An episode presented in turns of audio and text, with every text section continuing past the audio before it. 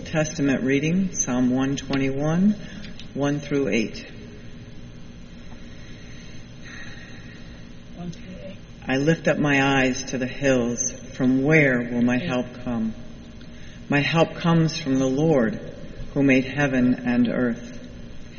He will not let your foot be moved. He who keeps you will not slumber. He who keeps Israel will neither slumber nor sleep. The Lord is your keeper. The Lord is your shade at your right hand. The sun shall not strike you by day, nor the moon by night. The Lord will keep you from evil, all evil. He will keep your life. The Lord will keep your going out and your coming in from this time and forevermore. We turn now our attention to the New Testament. The New Testament reading is taken from the last book of the Bible, the book of Revelation, chapter 1, beginning with verse 4. Hear God's word for us. John, to the seven churches that are in Asia. Grace to you and peace from him who is, and who was, and who is to come. And from the seven spirits who are before his throne, and from Jesus Christ, the faithful witness, the firstborn of the dead, and the ruler of the kings of the earth. To him who loves us and freed us from our sins by his blood, and made us to be a kingdom, priests serving his God and Father, to him be glory and dominion forever and ever. Amen. Look, he is coming with the clouds. Every eye will see him, even those who pierced him. And on his account, all the tribes of the earth will wail.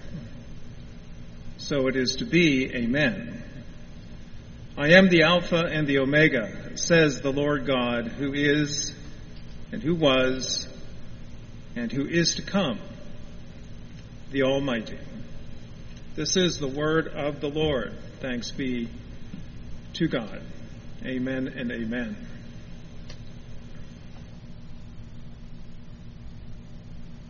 We lift our eyes into the hills. From where does our help come? Our help is in the name of the Lord who made heaven and earth. I'm thinking you probably have heard me as well as other ministers utter those words at various times during a worship service. These are the opening words of Psalm 121, which was shared for, with us a moment ago, and it is a psalm of praise. Our help comes from the Lord, who made heaven and earth. Yet more than praise, the psalm is a statement of faith.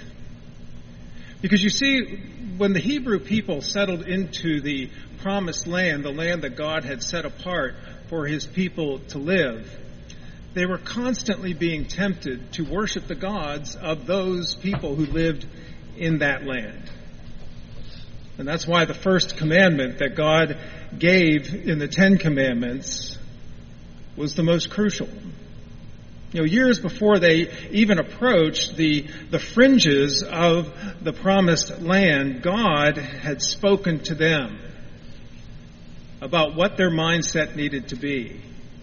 It was revealed to them through the commandments that God gave to Moses.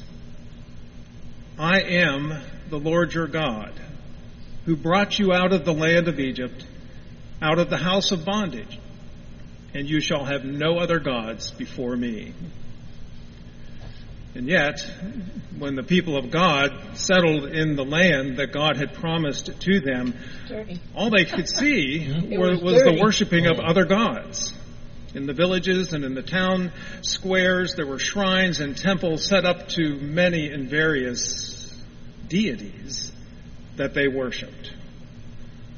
The one that seemed to get the most attention was the fertility god known as Baal. Baal was the god who was believed to make a farmer productive. One worshipped Baal in order to get a good yield of crops and have a healthy offspring of cattle. And so you offered a burnt sacrifice to Baal so he would look with favor upon you. And so the Baal worshippers, they set up altars on which they made their sacrifices, not down in the valleys, but rather in the high places. Because it was believed the higher you were, uh, the closer you came to this fertility god named Baal. That's where the rays of the sun came from. That's where the rains came down onto their fields. The higher the hill, to place the altars of sacrifice, it was thought, the more likely you were to get Baal's attention. So when the psalmist says, I lift my eyes unto the hills, all he could see all over those hills were these altars where they were making their burnt sacrifices to this pagan god, Baal. Where does my help come from? Not up there. My help comes from the Lord who made the heavens and the earth. My help comes from the one who created those hills and everything I see about me. My help is in the name of the one who created me in his image and delivered me and our forebearers out of the house of bondage. That is the God that I worship, says the psalmist. So this day, on the liturgical calendar, it's called Christ the King Sunday. And it's on this Sunday, the week before the beginning of the season of Advent, that we proclaim in our worship that Christ is King. He is the King of Kings. And just as the Old Testament God Yahweh was the sovereign who watched over God's covenant people, Christ the Son of God who became flesh and lived among us was God's extension of that same sovereignty. Christ is, as the book of Revelation says, the ruler of the kings of the earth. He is the Alpha and the Omega, the beginning and the end. We declare on this day that Jesus is the only one qualified to wear this crown. The book of Revelation, this last book of the Bible, written by a man named John who lived on an island called Patmos, where he received this vision from God that he was to write down and then send to the seven churches of Asia. And his opening greeting in this book of Revelation is this Grace to you and peace from who is and who was and who is to come and is the ruler of the kings of the earth. It is on such a day as this, then, that it is appropriate for us to ask ourselves, you know, the same question the psalmist asked Where do we get our help? Because, you know, you can tell a lot about a person from where they seek their help. You can tell what's important to a person by what powers he or she gives allegiance to. And just like the psalmist looked to the hills and was tempted by the, the shrines set up there for the other gods, we are tempted to be drawn to the powers that are around us. You know, as we see our world in so much conflict and so much strife and military violence, it could be that we seek our military as our ultimate help.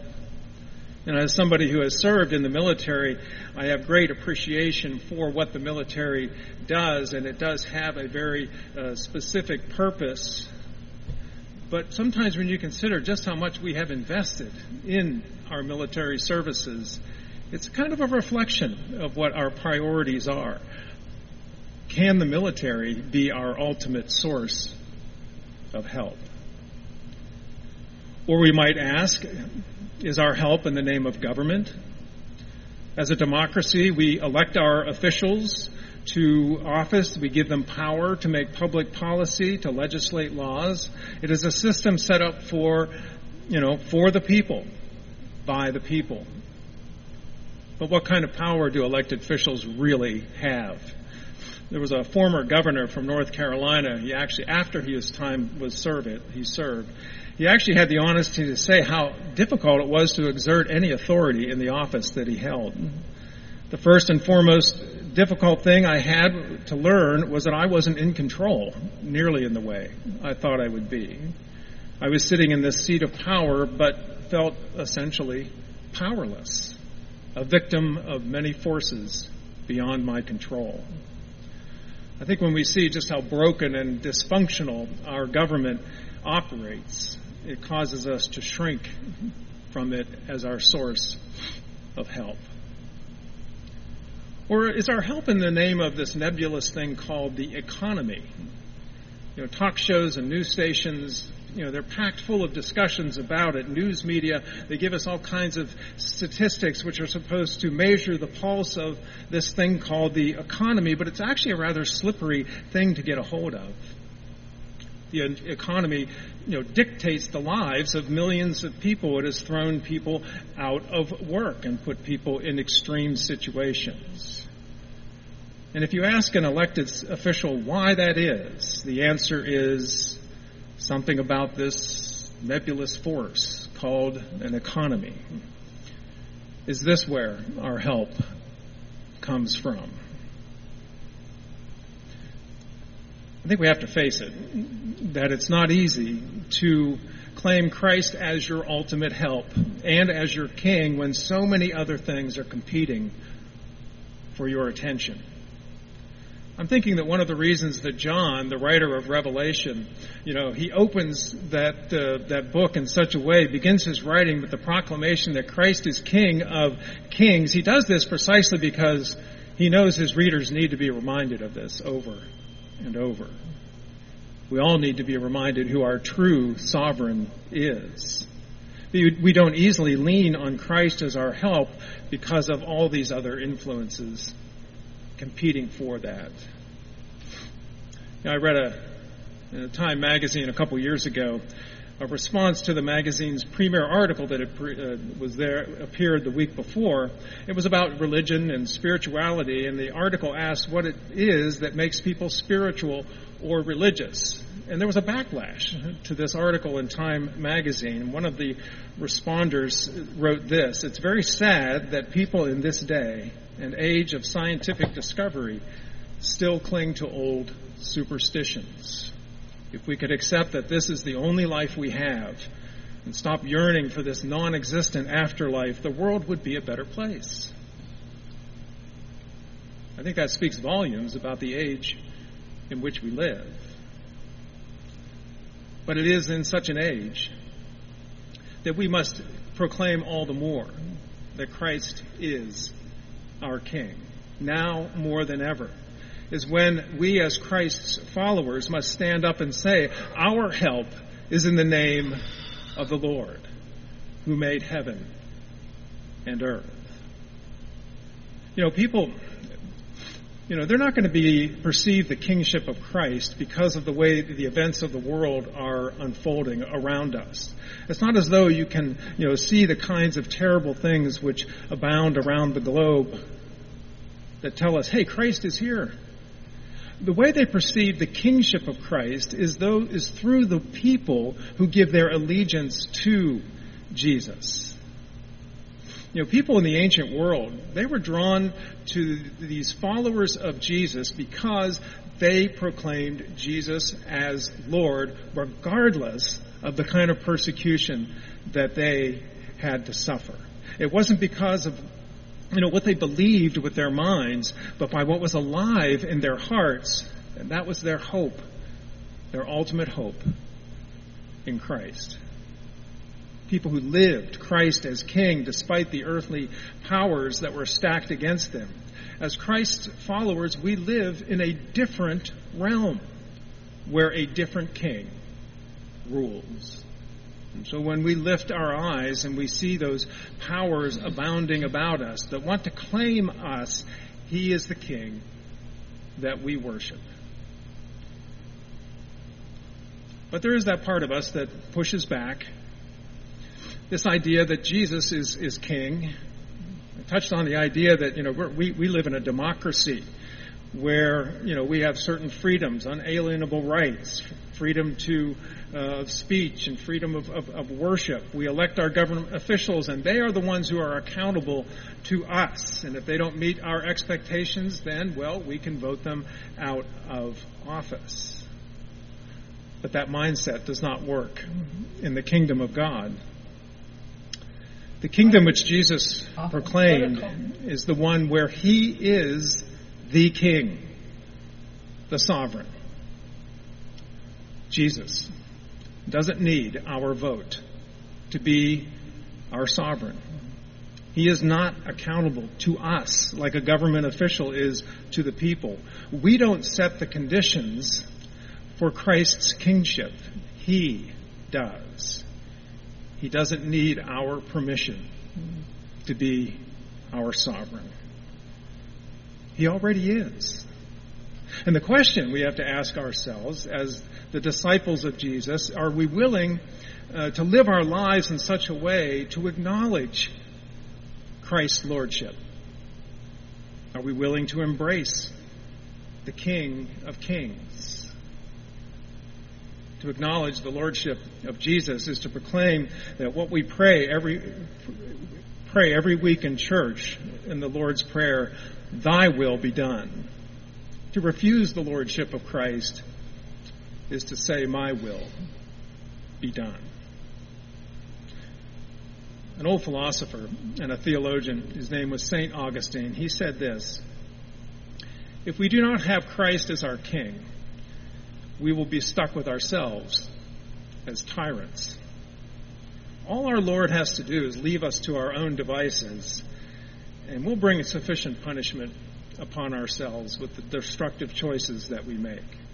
Our Lord, our King of Kings, does not have to inflict punishment. All he has to do is let us go. But thank God, this one true King,